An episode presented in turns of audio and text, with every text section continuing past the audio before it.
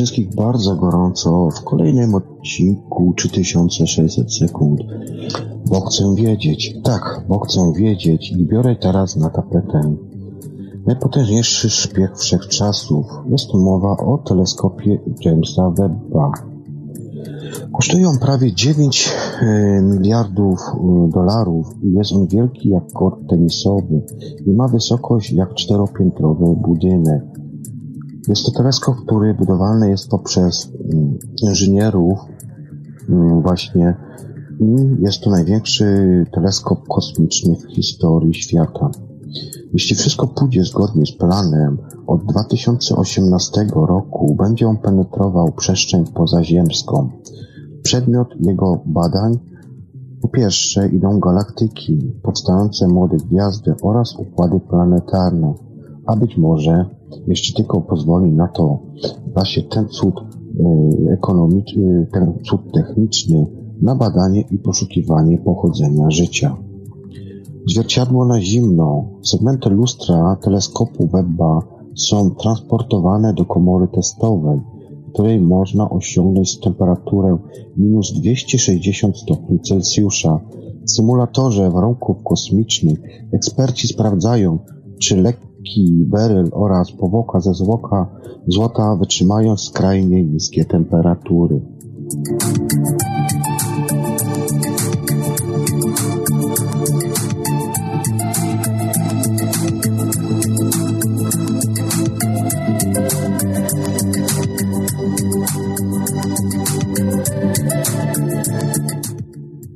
A więc jak działa teleskop Webba? Dr Jekyll i Mr. Hide. Sporym wyzwaniem dla budowniczych teleskopów Webba było rozwiązanie kwestii termicznych. Jedna część urządzenia, ta część optyczna, ma pracować w temperaturze bliskiej zera bezwzględnego, natomiast druga część to jest moduł sterujący nadajniki oraz ogniwa słoneczne, bo kosmiczne mega obserwatoria będzie potrzebować na stale około 2 kW energii. Przyjemnie cieple, przyjemnym cieple rzędu kilkudziesięciu stopnia Celsjusza. To aż 300 stopni różnicy na termometrze. Zimna połowa nie może być świadoma istnienia części cieplnej, ponieważ zakłócałaby ona pomiary podczerwieni. Parasol wielki jak kort tenisowy chroni część zimną od patrzenia na Słońce, Ziemię oraz Księżyc. Elementy układu tego teleskopu składa się przede wszystkim z lustra głównego, lustra wtórnego, modułu instrumentarium naukowego, z tylnej części ogniwa słonecznego, anteny, która jest skierowana w kierunku Ziemię, serca, czyli właściwie no, komputera jakby takiego, teleskopu, czyli takie jakby lunety, którą nazwali naukowcy łowcą gwiazd oraz osłony przeciwkosłonecznej. Lustro główne posiada 18 sześciokątnych segmentów i jest wykonane z berylu. W celu lepszego odbijania światła podczerwonego są one powleczone złotem. Lustro wtórne y, jest to, y, to lustro, które, w którym to światło jest zgromadzone w głównym zwierciadle i jest przekazywane do instrumentów naukowych. Moduł instrumentarium naukowego mieści wszystkie kamery oraz przyrządy tego właśnie teleskopu. Tylna część pomaga zachować stabilność. Ogniwa słoneczne są zawsze zwrócone w stronę Słońca. Promieniowanie przekształcane jest w energię elektryczną, dzięki czemu teleskop ma moc do swojego działania. Antena jest skierowana nawszy na Ziemię i wysyła na naszą planetę zgromadzone dane i odbiera polecenia od specjalistów z NASA. Serce Weba zawiera większość urządzeń i podzespołów odpowiedzialnych za sterowanie teleskopem. To taki procesor po prostu. Łowcy gwiazd, yy, czyli ten moduł łowcy gwiazd, są to małe teleskopy, które pozwalają namierzyć obiekt, który ma zostać poddany obserwacji. I ostatni element, o którym już wcześniej wspomniałem, jest to osłona przeciwsłoneczna, która składa się z pięciu warstw yy, chroniących obserwatorium przed światłem i ciepłem słońca.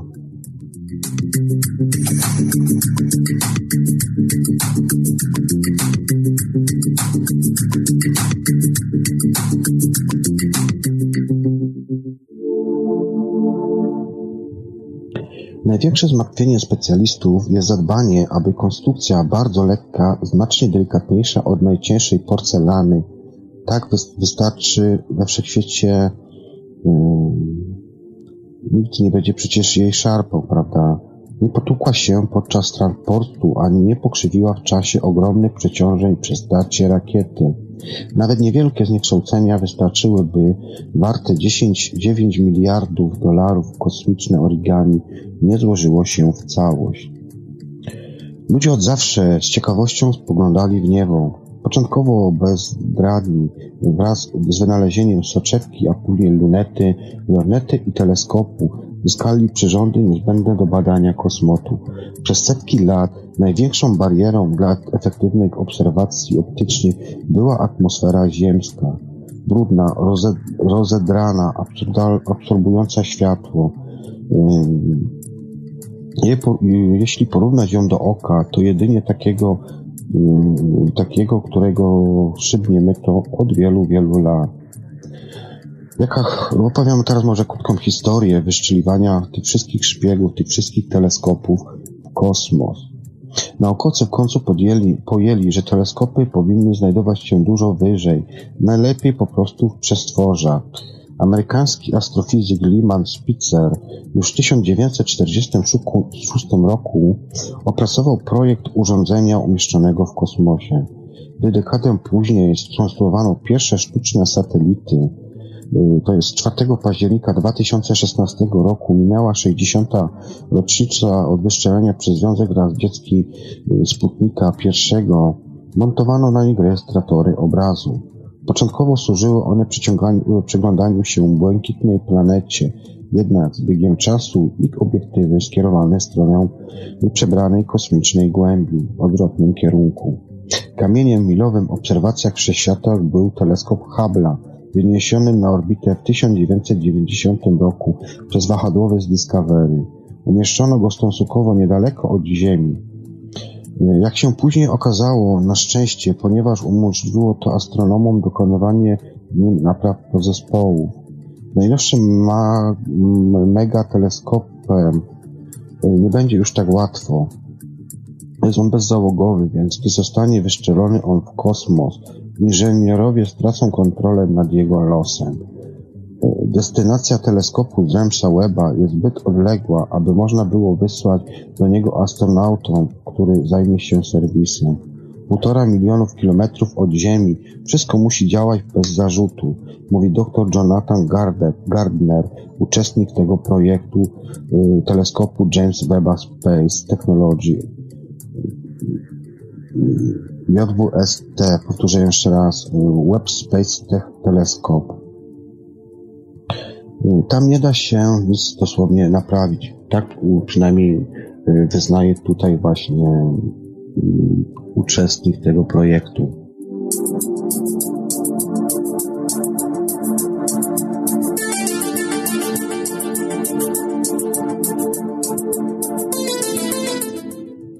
Jeśli wszystko pójdzie zgodnie z planem, przyrząd zrewolucjonizuje naszą wiedzę na temat wszechświata.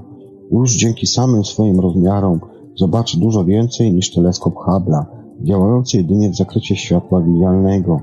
Najnowszy model będzie rejestrował także promieniowanie podczerwone, co pozwoli dotrzeć na starsze gwiazdy i galaktyki oraz zajrzeć do wnętrza gęstych obłoków pyłowych.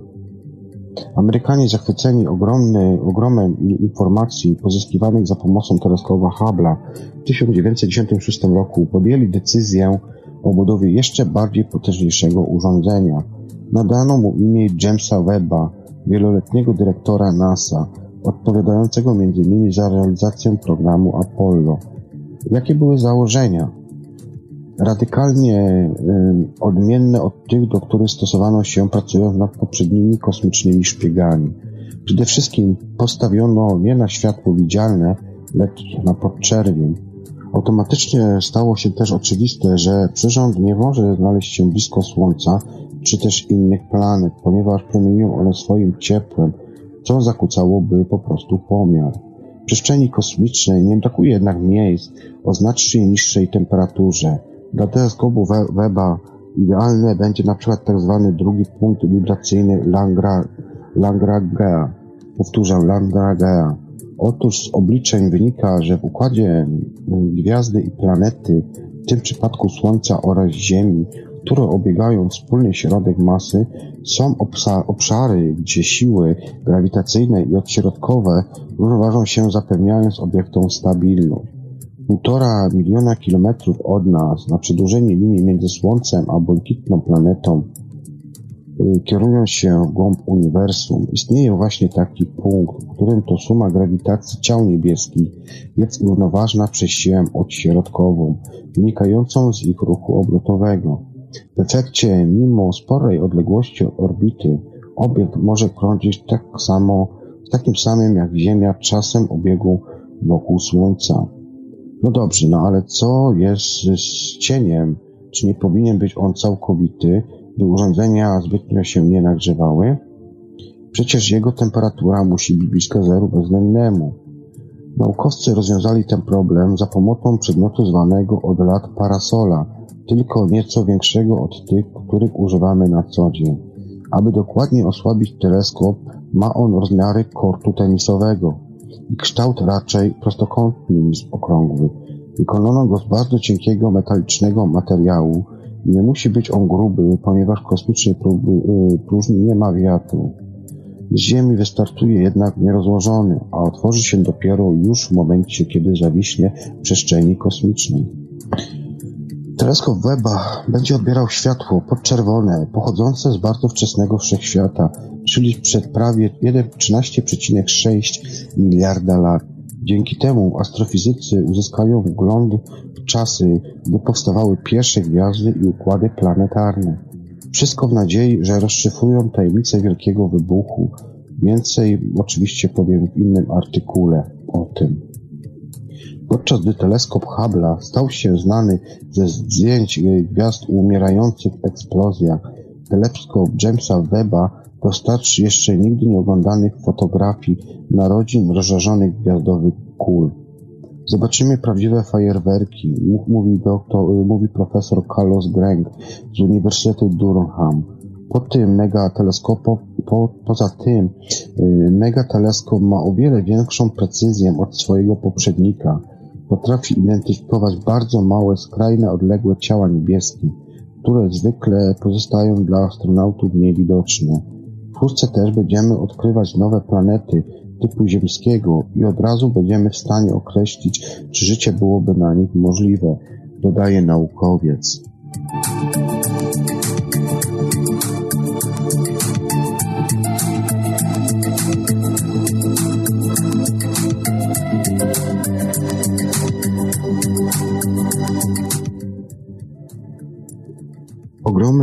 Jak na teleskop kosmiczny, a nie ziemski, lustro teleskopu Webba o średnicy 6,5 metra pokryte jest szczerym złotem. Warstwa ta jest znacznie cięższa od jednego mikrona, czyli tysiące razy cięższa od ludzkiego włosa. Cały wykorzystany w tym projekcie krusier mieściłby się w pudełku od zapały. Paradoksalnie, złoto jest jednym z najtańszych elementów całego tego urządzenia. Osłona przeciwsłoneczna z opornego na zorzewania i wysokie temperatury kaptonu pokrytego aluminium oraz krzemem będzie po rozciągnięciu mierzyć 300 metrów kwadratowym, zapewniając teleskopowi odpowiednią sferę cienia. Dzięki temu detektory podczerwieni chronione przez promieniowanie słoneczne będą mogły być przez bez przeszkód spoglądać w głąb kosmosu. Naukowcy liczą, że wyła, wyłapanie słabego światła odległych obiektów pozwoli ustalić m.in. skład chemicznych gwiazd. Doktor y, John Mather, amerykański astrofizyk, od lat 90. XX wieku kieruje właśnie takim zespołem naukowym opracowującym JWST. W 2006 roku uczony został laureatem Nagrody Nobla właśnie w dziedzinie nau- fizyki.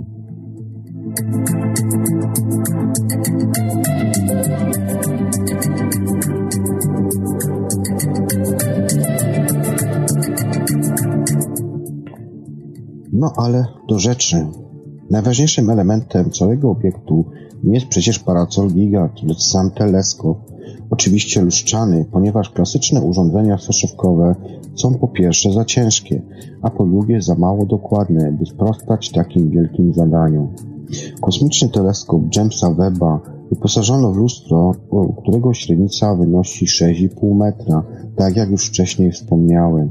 Oznacza to, iż powierzchnia zbieranego promieniowania słonecznego równa się 25 metrów kwadratowych. Zwierciadło JWST jest ponad 5 razy większe niż w teleskopie Hubble'a, a mimo to o 100 kg od niego lżejsze. Waży jedynie 700 kg. Jest tak dlatego, ponieważ jest zbudowany nie ze szkła, lecz z berylu. Został on najpierw sproszkowany, następnie sprasowany i wygładzony, a na koniec pokryty powłoką ze złota. Przez wiele la, y, przez wielu zalety, y, zalet, y, zaletach berylu ma bowiem tę wagę.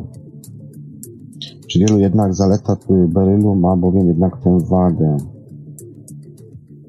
Dzięki temu teleskopowi będziemy mogli zobaczyć światło, które przemierza świat, wszechświat od 13,6 miliarda lat.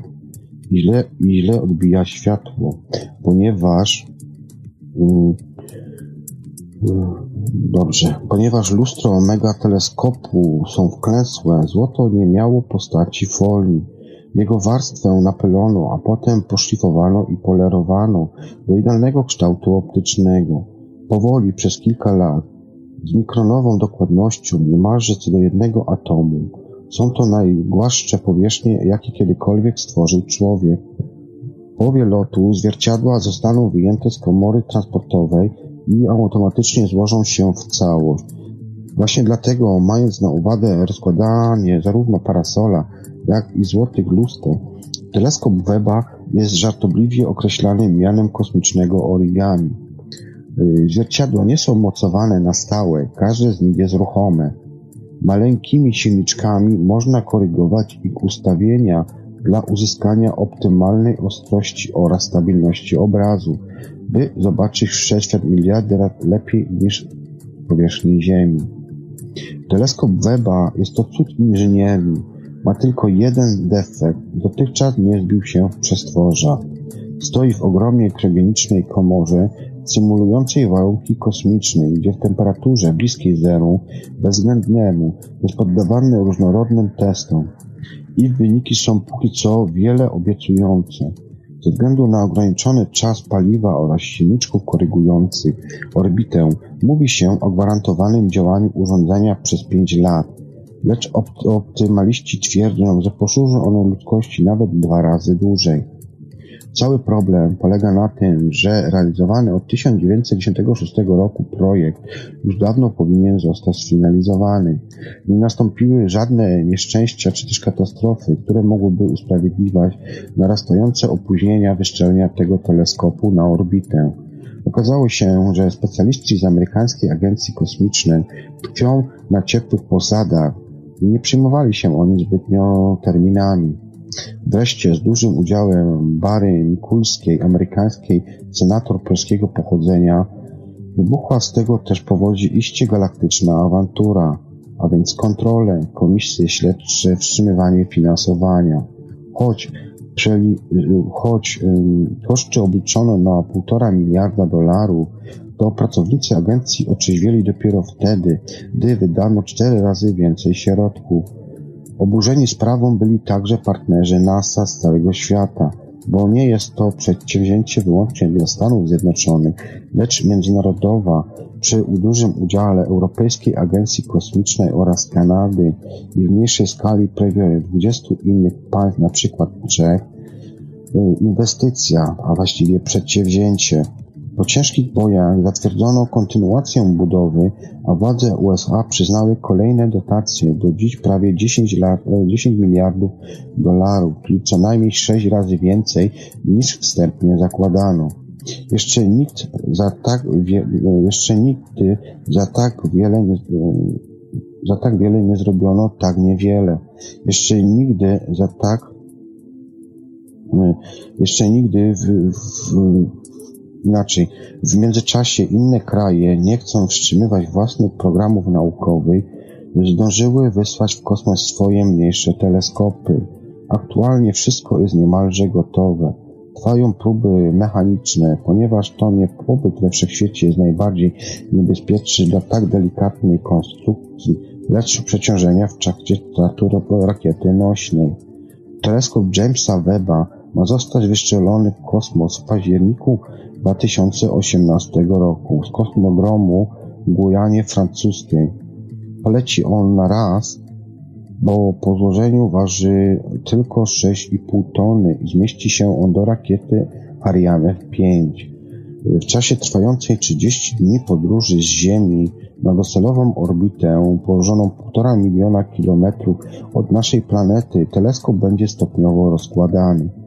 Aby załagodzić niezadowolenie podatników i zobrazować im, jak spektakularny jest teleskop JWST, budowano modele tego najdroższego urządzenia badawczego, jakie kiedykolwiek zrodziła ludzka myśl technologiczna, nawet takie w skali 1 do 1.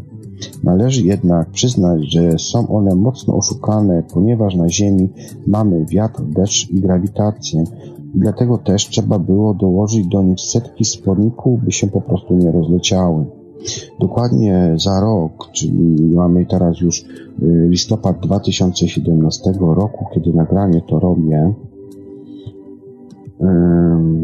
o ile jeszcze będzie, nie będzie tutaj oczywiście żadnych innych kolejnych poślizgów w realizacji tego całego programu, z przestrzeni kosmicznej powinna zostać nadana pierwsza wiadomość. My name is Webb, James Webb. A na pierwszych stronach gazet yy, pojawi się taki artykuł jak agent James Webb wreszcie nadaje. A więc czy wytropi on dla nas tajemnicę narodzin takiego wszechświata, pozostaje nam tylko poczekać i zobaczyć.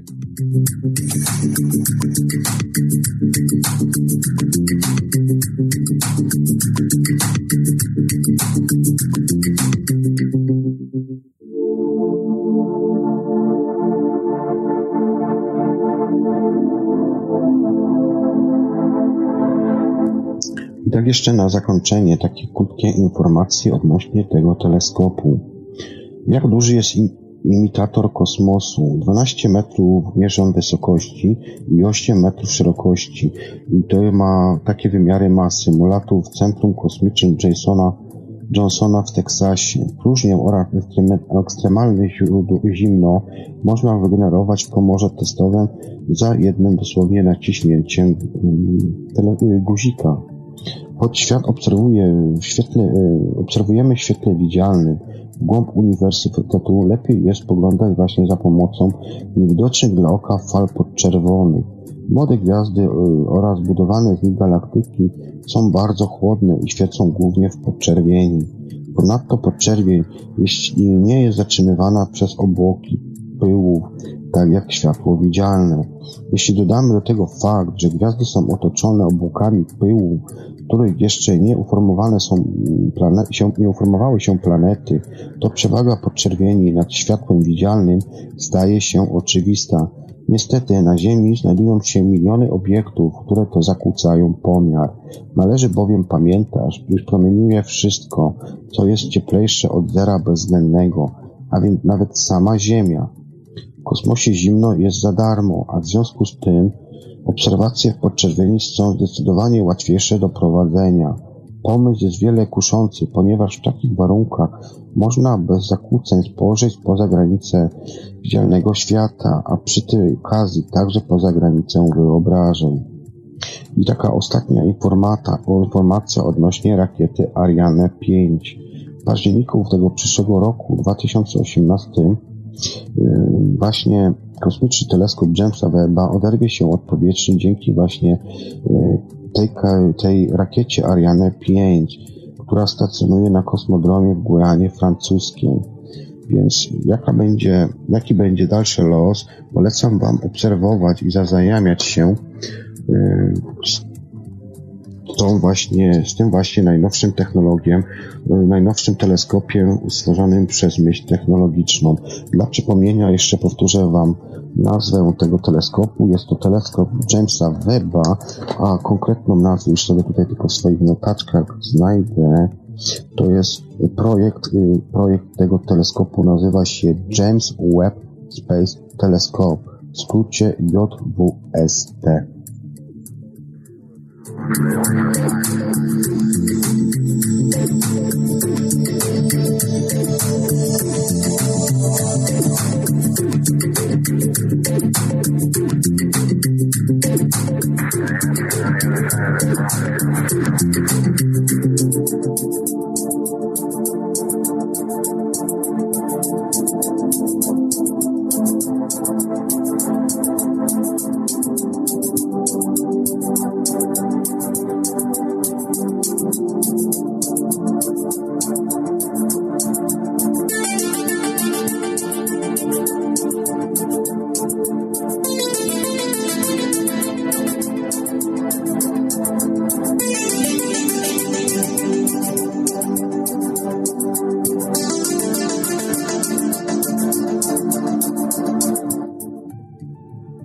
się teraz może naszemu Słońcu. Kto tak naprawdę rozpalił nasze Słońce i w jaki sposób ono mogło powstać?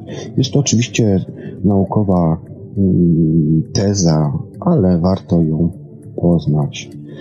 Skrótowo mniej więcej wygląda to w kilku punktach tak.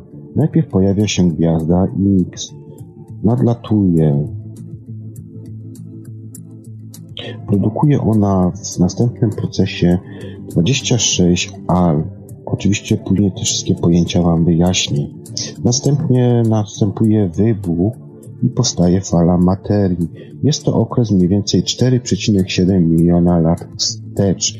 Wcześniejszy okres, czyli moment wybuchu, jest to okres mniej więcej 3,7 miliona lat.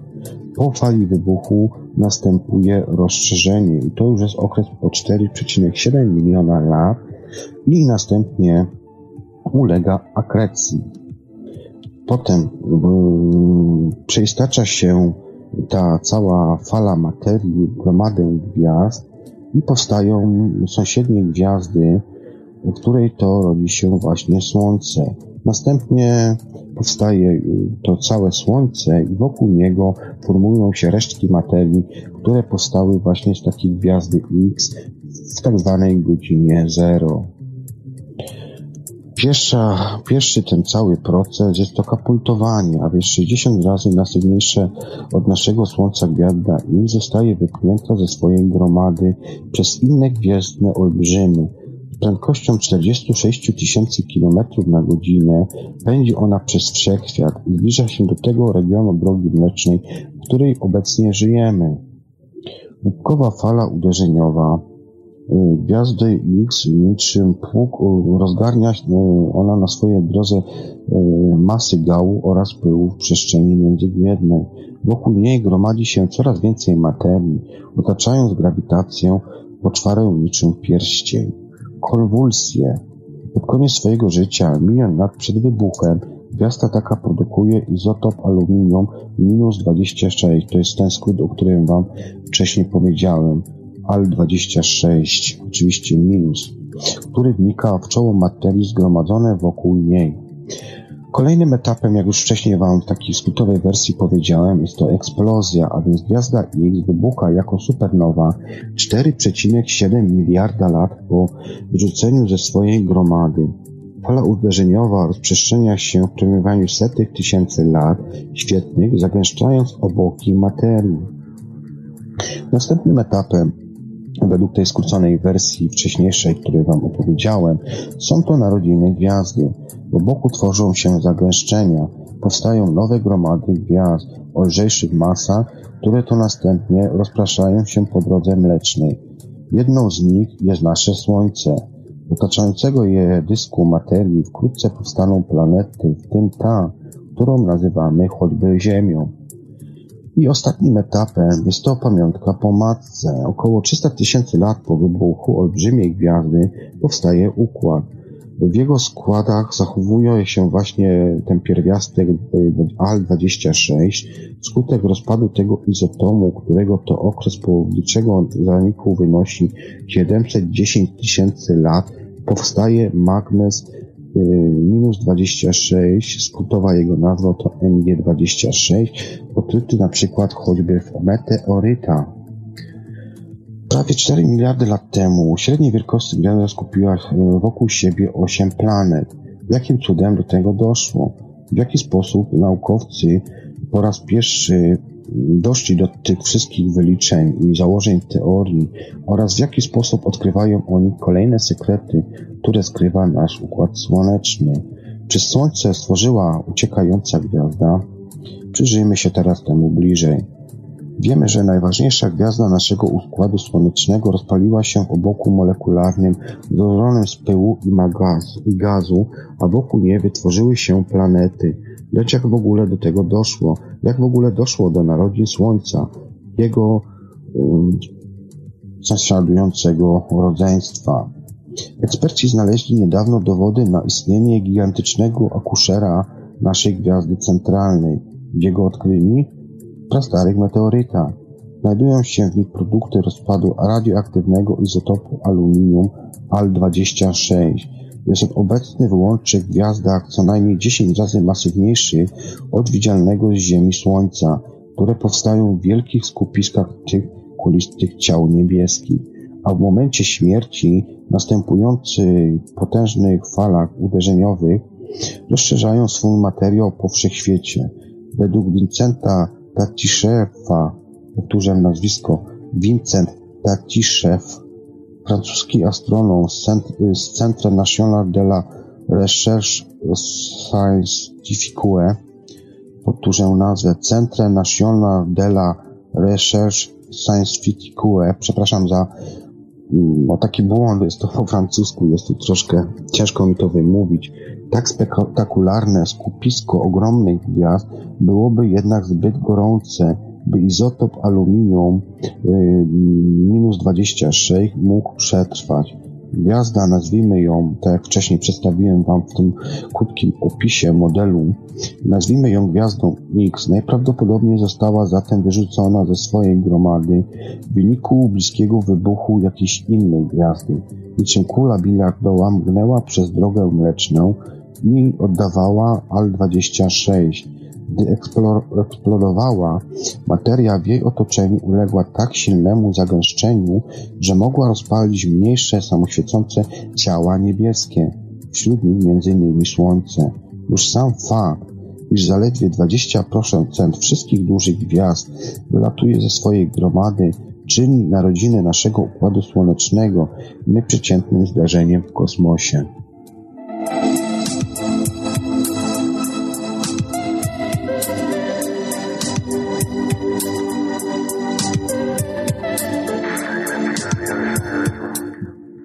Dlaczego młode planety nie zapadły się w Słońce? Mieszanina materii, z której to narodził się Układ Słoneczny, wbrew pozorom nie szczególnie skomplikowana. Składa się na nią wodór, hel, trochę pyłu, metali i lodu pochodzącego z wcześniejszych wybuchów gwiazd. Wytworzyły one obok protoplanetarny, e, to jest zrotowały one wokół młodego jeszcze Słońca, a jego drobne cząsteczki wzajemnie się przyciągały. Ponad 99% tej materii swoją ogromną siłą grawitacyjną przyciągnęło do siebie naszą centralną gwiazdę, natomiast reszta e, wzrosła e, w planety. Teoretycznie było to niemożliwe. Dlaczego bowiem 0,1% również nie zapada się w Słońce? Rozwiązanie tej zagadki astronomowie znaleźli całkiem niedawno. Mozolnie formujące się młode planety poruszały się po dysku, materii jak po płaskim talerzu, żłobiąc w nim tunele. Miały one różne temperatury i gęstości, wywierały także rozbieżne siły przyciągania na jeszcze niegotowe planety. Tutaj widzę właśnie przed sobą, mając właśnie swoje notatki, bardzo fajną wizualizację przedstawiającą y, właśnie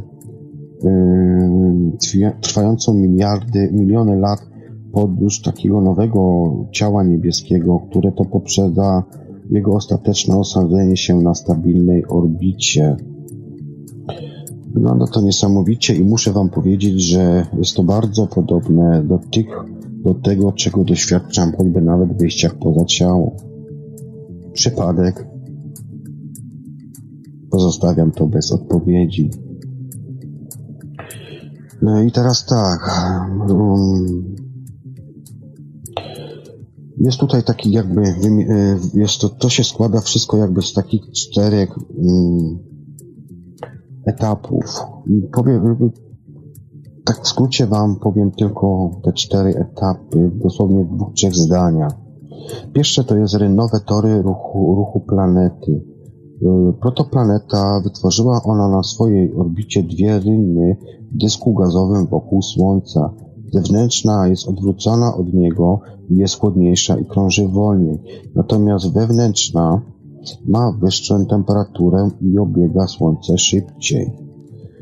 Yy, niesamowita wizualizacja, jak to tak patrzę teraz na te swoje yy, materiały, które zgromadziłem wcześniej przed audycją. Dwa. Przeciwstawne moce Siła ciążenia rynień o równej wartości wywiera wpływ na planetę. Chłodna zewnętrzna rynna wyhamowuje ją, a gorąca wewnętrzna przyspiesza. 3. Efekt sauny. W miejscach, w których dysk protoplanetarny jest grubszy, magazynuje się ciepło. Ten efekt sauny prowadzi do wymiany temperatury pomiędzy tymi dwoma rynnami, a więc rynną y, zimną oraz, ciep- oraz ciepłą, albo inaczej zimną, czyli zewnętrzną oraz gorącą, czyli wewnętrzną rynną. Y, dobrze. Y, wewnętrzna składa się, a jej siła przyciągania wzrasta. Czwarte jest to tak zwana szybka ucieczka planety. Jest to już element rynny wewnętrzny. Siła ciała się słup, następuje ucieczka na zewnątrz, y, która to y, no, powoduje zabezpieczenie planety przez całkowitym, całkowitą jakby taką destrukcją. Pierwsza faza, właściwie są cztery fazy. Faza pierwsza Początek wędrówki, faza druga, pierwsza stała orbita, faza trzecia siła przyciągania do wewnątrz oraz czwarta faza jest to faza, gdzie orbita się stabilizuje. Pierwsza faza, dzięki, to jest początek tej wędrówki, dzięki ciepłu wewnątrz dysku gazowego, planeta przez kilkaset milionów lat wędruje w kierunku orbity zewnętrznej. W drugiej fazie następuje pierwsza, um, pierwsza stała orbita, Gdy planeta znajduje swoją orbitę, na której dysk jest za cienki, aby utrzymywać efekt cały, pozostaje na niej. W trzeciej fazie siła przyciągania następuje do wewnątrz, a więc dysk materii staje się cięższy, porusza się w kierunku Słońca i początkowo ciągnie ze sobą planetę. Jednak wkrótce jego przyciąganie staje się zbyt słabe. I w ostatniej fazie, fazie czwartej, orbita, orbita stabilizuje się. Planeta pozostaje na swojej statecznej orbicie pomiędzy siłą przyciągania Słońca a siłą odśrodkowującą działającą w kierunku zewnętrznym następuje wówczas równowaga.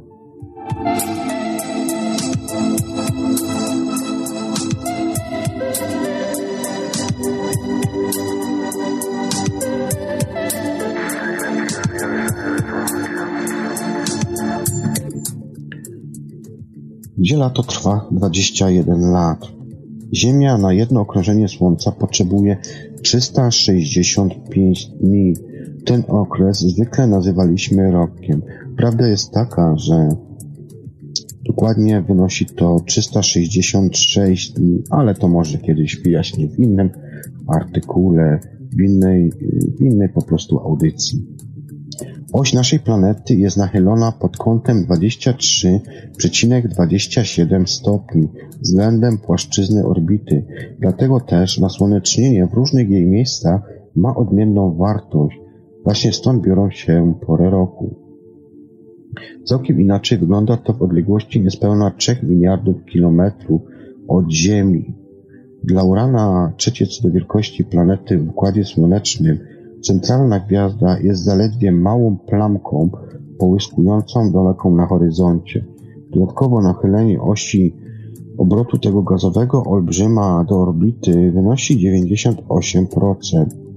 W pewnym sensie przebywa on więc swoją drogę wokół Słońca należącą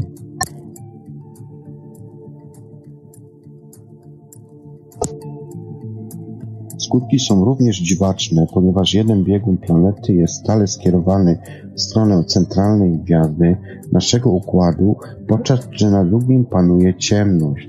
Każda pora roku trwa tam 21 lat ziemski, ponieważ pełne obciążenie Słońca, okrążenie Słońca zajmuje Uranowi aż 84 lata.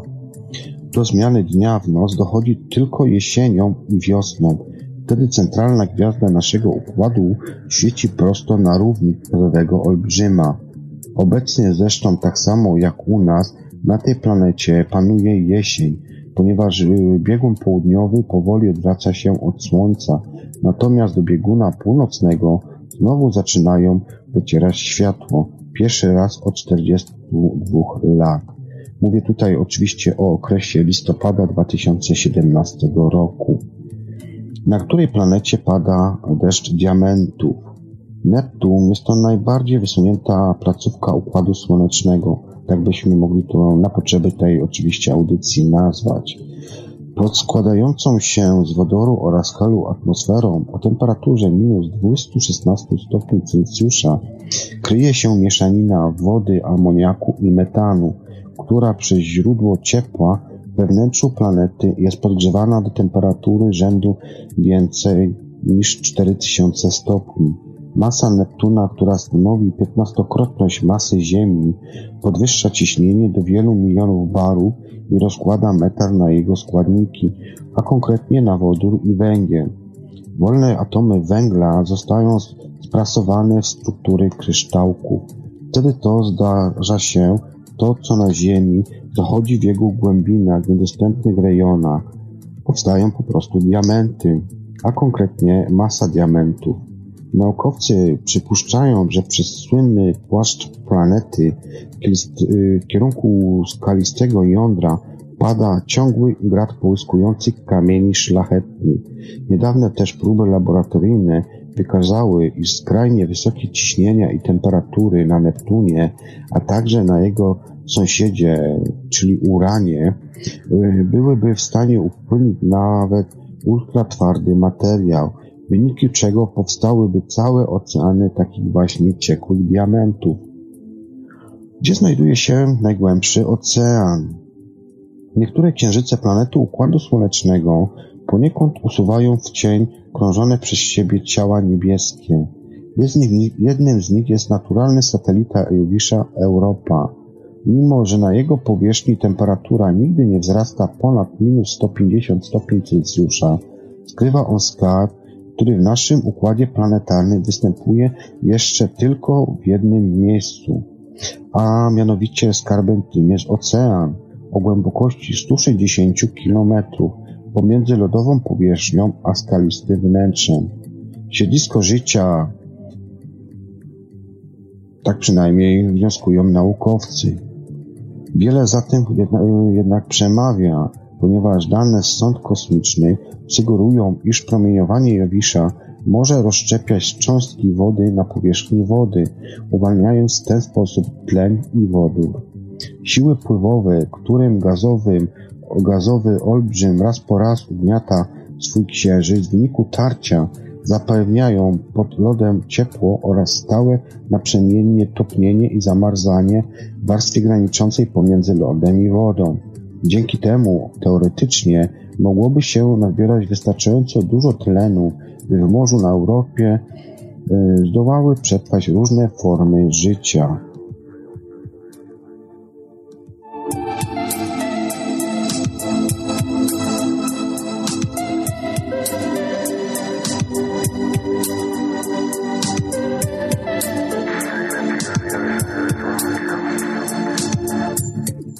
Czy planeta może się skurczyć? Merkury jest najbliższy Słońca, a przy tym niewiele większy od naszego Księżyca oraz niewiarygodnie brzydki.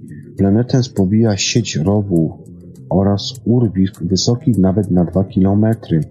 Naukowcy próbują rozwiskłać zagadkę, czy te nietypowe rysy wynikają z rozciągania. Czy Merkury się kurczy i pokrywa zmarszczkami niczym suche jabłko? Zgodnie z dramatyczną diagnozą najdrobniejsza planeta Układu Słonecznego zmiesza się coraz bardziej. Merkury traci swoją wewnętrzną spoistość, ponieważ jego żelazne jądro, stanowiące przynajmniej 70% masy planety, yy, wychładza się. Nic z tym dziwnego, ponieważ żelazna kula jest pokryta tylko cienką skorupą, która w ciągu dnia nagrzewa się do temperatury plus 242, 200, yy, przepraszam, 427 stopni Celsjusza, a w nocy składa się do minus 600, minus 200 stopni, a będzie to ponad 600 stopni rozbieżności. Tak małe ciało niebieskie nie jest w stanie zmagazynować na dłużej gorąca, jakie panuje na przykład w jądrze Ziemi. Przykra, yy, przykra konsekwencja to taka, że promień Merkurego skurczy się już o 3 kilometry. Gdy jądro całkowicie zastygnie na tej planecie, jego powierzchnia zapadnie się o 17 kilometrów.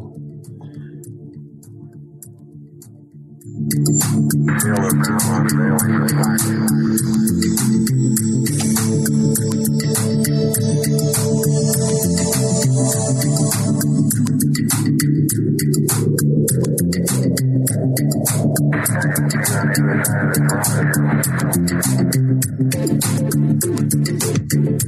jako taka ciekawostka jeszcze już ostatnio na temat tych wszystkich planek, a głównie tutaj mówiliśmy o Słońcu, um, taka informacja dotycząca tego, gdzie znajduje się najwyższa góra wszechświata, przynajmniej obecnie nam znana. Olympus Mons jest tak potężny, iż z żadnego punktu jego Lekko wznoszących się zbocz nie można dostrzec szczytu znajdującego się na wysokości 22 km. Góra o średnicy 624 km rozciąga się na powierzchni niewiele mniejszej od Polski. Fakt, że Mars, bo dokładnie chodzi o tą planetę, yy, pozwala sobie skrywać najwyższy wierzchołek Układu Słonecznego, ma jak się powszechnie przypuszcza, związek z panującym na nim zasadniczym niedoborem. Na tak, na tak zwanej czerwonej planecie nie występuje tektonika płyt, lecz mimo to zachodzi na niej działalność wulkaniczna. Źródła magmy, które to znajdują się głęboko w płaszczu Ziemi, czyli w tzw. Tak pióropusze płaszcza, wrzucają gorący materiał do skorupy ziemskiej i powodują powstawanie wulkanów. Tam, gdzie u nas płyty kontynentalne przemieszczają się nad pioruszami, pioropuszami, powstają serie wulkanów, jak na przykład łańcuch wysp hawajskich, najwyższe z takich wzniesień. Mauna Kena, licząc od dna morza, ma niemalże 10 tysięcy metrów. Na Marcie jednak nic się nie przemieszcza. Podziemny ogień pompował więc coraz więcej materiału Olympus Mons, aż ten osiągnął swój obecny wymiar, a więc 22 kilometry.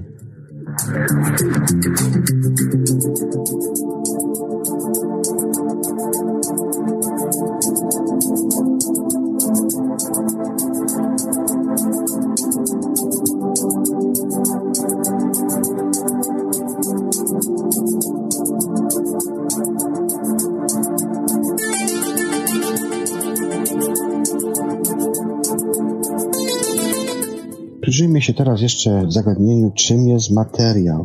W razie, jeżeli braknie mi czasu, to po prostu i tym razem wydłużę troszkę audycję.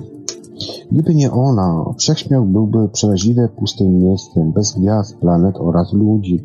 Ale z czego właściwie się składa materia? Jak ona powstała? Gdzie odkrywa się, gdzie odkrywa się jej tajemnice? Postaram się Wam tutaj, według materiałów, które zgromadziłem, yy, przedstawić yy, teorię, czym jest materia. Yy, tak, Peter, Peter Higgs, który urodził się w 1964 roku, sformułował teorię wyjaśniającą zagadkę mas cząstek. Jednak empirystycznie udało mu się ją nie udało jej się jemu tej teorii potwierdzić. Y, dopiero osiągnął to 5 no, lat temu. Y, w New York Timesie napisał on wówczas, że jest to najlepsza, y, najlepsze, co rozwój nauki może zaoferować współczesnej cywilizacji. Rok później szkocki naukowiec został uhonorowany Nagrodą Nobla w dziedzinie fizyki za przewidzenie teoretyczne istnienia tzw. Tak boskiej cząstki, nazwanej od nazwiska swojego odkrywcy bozonem Higgsa. Składamy się z pustki, tak przynajmniej w dużej mierze twierdzą naukowcy. Rzeczywiście materia, a więc cząstki posiadające masę oraz rozmiar, stanowi zaledwie drobny procent objętości naszego ciała. Choć brzmi to niewiarygodnie, ludzki organizm tylko w około jednej stubilionowej części składa się z materii. Pomiędzy jej wysepkami rozciągają się przestrzenie nicości. Jeśli by, jeśli by wypompować to całe nic z ciała, jak powietrze z balonu, a, poza, a pozostałości, czyli jądra atomów i elektrony, upchać tak, by się stykały, pozostałoby grudko o wielkości drobinki kurzu. Bardzo ciężkiego kurzu. Ważyłaby bowiem dokładnie tyle, co ciało, którego jest budulcem. Jak to jest więc możliwe, że coś tak namacalnego jak nasze ciało składa się z tak dużej ilości niczego? Zagadką materii zajmuje się największy umysł od 3000, zajmują się największe umysły od 3000 lat, ale spora część jej tajemnic wciąż pozostaje niewyjaśniona. Skąd wzięła się więc nasza nicość? Ciało ludzkie jest podobne jak cała widoczna materia, która tworzy cząsteczki, które to z kolei zbudowane są z atomów o średnicy raptem ułamka nanometra. Atomy kryją w sobie przede wszystkim nicość. Aby to, aby to sobie wyobrazić, musimy spojrzeć na atom jak na układ słoneczny. W jego centrum znajduje się Słońce. Jest to jądro atomowe, zawierające większość masy układu. Wokół niego krążą planety określające roz, rozmiar układu słonecznego. One to odpowiadają elektronom na orbitach elektronowych. Pomiędzy nimi znajduje się próżnia wszechświata. Właśnie to nic, o którym jest ta mowa w naszym tutaj wywodzie. Według tego modelu każdy atom jest zbudowany identycznie. Składa się z jądra atomowego i elektronów na orbitach. Czym jednak jest jądro atomowe, co je tworzy dlaczego istnieje tak dużo różnych materii? Co to jest cząstka elementarna? Najwyraźniej, najwyraźniej natura konstruuje wszystko z jednego zestawu klocków. Każdy atom zbudowany jest bowiem z tych samych składników, mogących utworzyć niemal dowodną strukturę. Wystarczy dodać lub usunąć jeden klocek i otrzymamy całkowicie nowy pierwiastek chemiczny lub izotop. Fizycy nazywają te komponenty cząstkami elementarnymi. Ich wspólną cechą jest to, że nie da się ich rozłożyć na mniejsze. Należy do nich m.in. wspomniane już właśnie, należą do nich m.in. wspomniane już elektrony, które tworzą zewnętrzne warstwy tego atomu.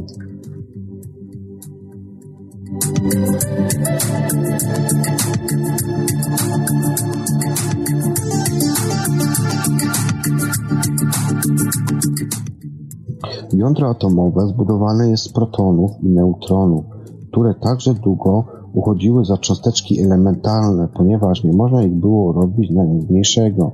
Szczegółowe doświadczenia wykazały jednak, że składają się one z innych cząstek, tzw. Tak kwarków. Wiąże je potężna siła, którą fizycy określają mianem silnego oddziaływania. Jest to najmocniejsze spoiwo we wszechświecie. Jego cząstki poświadczające oddziaływania określamy mianem gluonów. Ich nazwa pochodzi od angielskiego słowa glue oznaczającego klej. Gdyby nie one, jądra atomowe rozpadłyby się.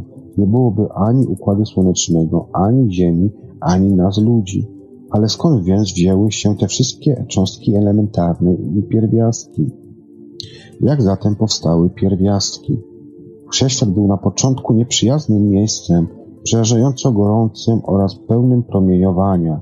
Jednak już sekundę po tak zwanym wielkim wybuchu niebo, nieco się on ochłodził. Pojawiły się pierwsze protony, neutrony i elektrony. Powstały one z promieniowania trochę tak, jak krople wody tworzące się w y, gorący dzień y, lata na zimnej butelce wody. Trzy minuty później protony oraz neutrony skupiły się w pierwsze jądra atomowe. Potem potrzeba było jeszcze około 380 tysięcy lat, by jądra atomowe połączyły się z wolnymi elektronami i stworzyły pierwszą materię. Y, były to najlżejsze pierwiastki, takie jak wodór, hel oraz lit. Skąd w takim razie wzięły się pierwiastki ciężkie, takie jak ołów czy też żelazo? Można powiedzieć, że wszechświat wypiegł je w ogromnym jądrowym piecu. To w nich pod wysokim ciśnieniem i temperaturze wielu milionów, a nawet miliardów stopni Celsjusza zachodziły reakcje termojądrowe, w wyniku których z wodoru oraz helu powstawały cięższe pierwiastki. Nawet tak wysoka temperatura wystarczyła jednak tylko po to, by utworzyły się pierwiastki nie cięższe od żelaza. Reszta natomiast tym nikiel, kobalt czy też złoto kształtowała się dopiero podczas wybuchu takiego pieca jądrowego. Przy powstawaniu supernowy lub wyniku zderzenia i połączenia się dwóch ultragorących gwiazd neutronowych W przypadku tego rodzaju kolizji oraz wybuchu supernowych pierwiastków rozpraszają się po świecie jak kosmiczny. Wiemy już zatem, skąd pochodzą te pierwiastki, od najlżejszych aż po najcięższych, ale czemu w ogóle istnieje stała materia o określonej masie? I dlaczego cząstki mają masę? Jak, wyjaśnia, jak wyjaśnia Daniel Witterson, fizyk cząstek elementarnych oraz współautor książki Nie mamy pojęcia, przewodnik po nieznanym wszechświecie, Pomysł, iż, iż może istnieć coś takiego jak bozon Higgsa, zrodził się z analizy prawidłowości cechujących cząstki, które to przekazują oddziaływania oraz zestawiania pytań dotyczących ich masy. Zastanawiano się, co takiego sprawia, że większość cząsteczek ma określoną masę, a niektóre jej po prostu nie mają. Taki elektron waży na przykład, i tutaj wam podam przykład, to jest taka cyfra, że, no dobra, spróbuję, 0, raz, 2, 3, 4, 5, 6, 7, 8, 9, 10, 11, 12, 13, 17, 18, 19, 20, 27, 2, 3, 4, 5, 6, 7, 27, 0 po przecinku, 910, 938, 290 grama, a tymczasem foton 0 gramów. Peter Higgs i kilku innych badaczy zajmujących się fizyką cząstek elementarnych założyli, że jeśli do równa, do równań doda się jeszcze jedną cząstkę, dziś od nazwiska głównego odkrysku nazywaną bozonem Higgsa oraz jej pole, czyli pole Higgsa, to masa stanie się zrozumiała, tłumaczy Wittenson ze wspomnianej tej książce. A więc w książce nie mamy pojęcia przewodnik po nieznanym wszechświecie. Teoretyczne rozwiązanie tego fundamentalnego problemu fizyki cząstek miało jednak poważną wagę. Hipoteza szkockiego naukowca była spójna i rzeczywiście wyjaśniała tajemnicę masy, lecz tylko przy założeniu, że wymyślona przez niego cząstka elementarna istniałaby naprawdę. Od 1964 roku uchodziła ona więc za absolutnie święty gral fizyki. Aby znaleźć boson Higgsa w centrum badań jądrowych CERN, związki protonów były wyszczeliwane w siebie z prędkością wynoszącą 99,91% prędkości światła. Obecnie detektory rejestrowały przy tym około 600 milionów zdarzeń na sekundę. Jeśli porównywalibyśmy boson Higgsa do igły, to stukcia, na którym to szukali go naukowcy, ważyłby wiele milionów ton. W wielkim zderzaczu hadronów udano się znaleźć dowody na jego istnienie, co potwierdzono 31 lipca 2012 roku.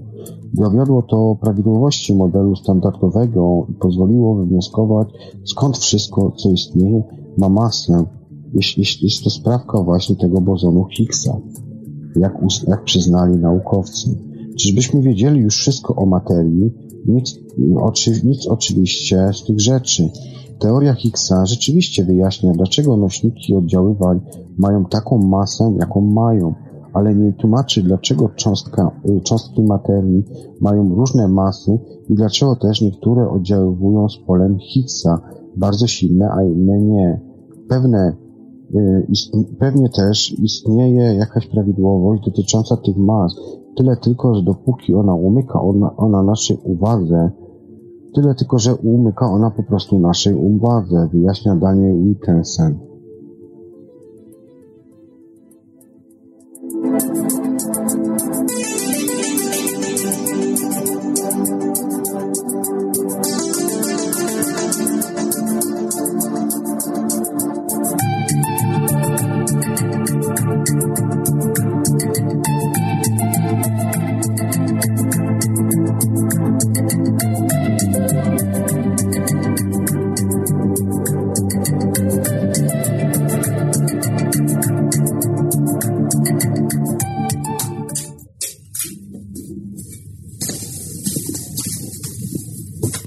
Jeszcze na koniec, model standardowy jest to cała materia, na którą natrafiamy w życiu codziennym.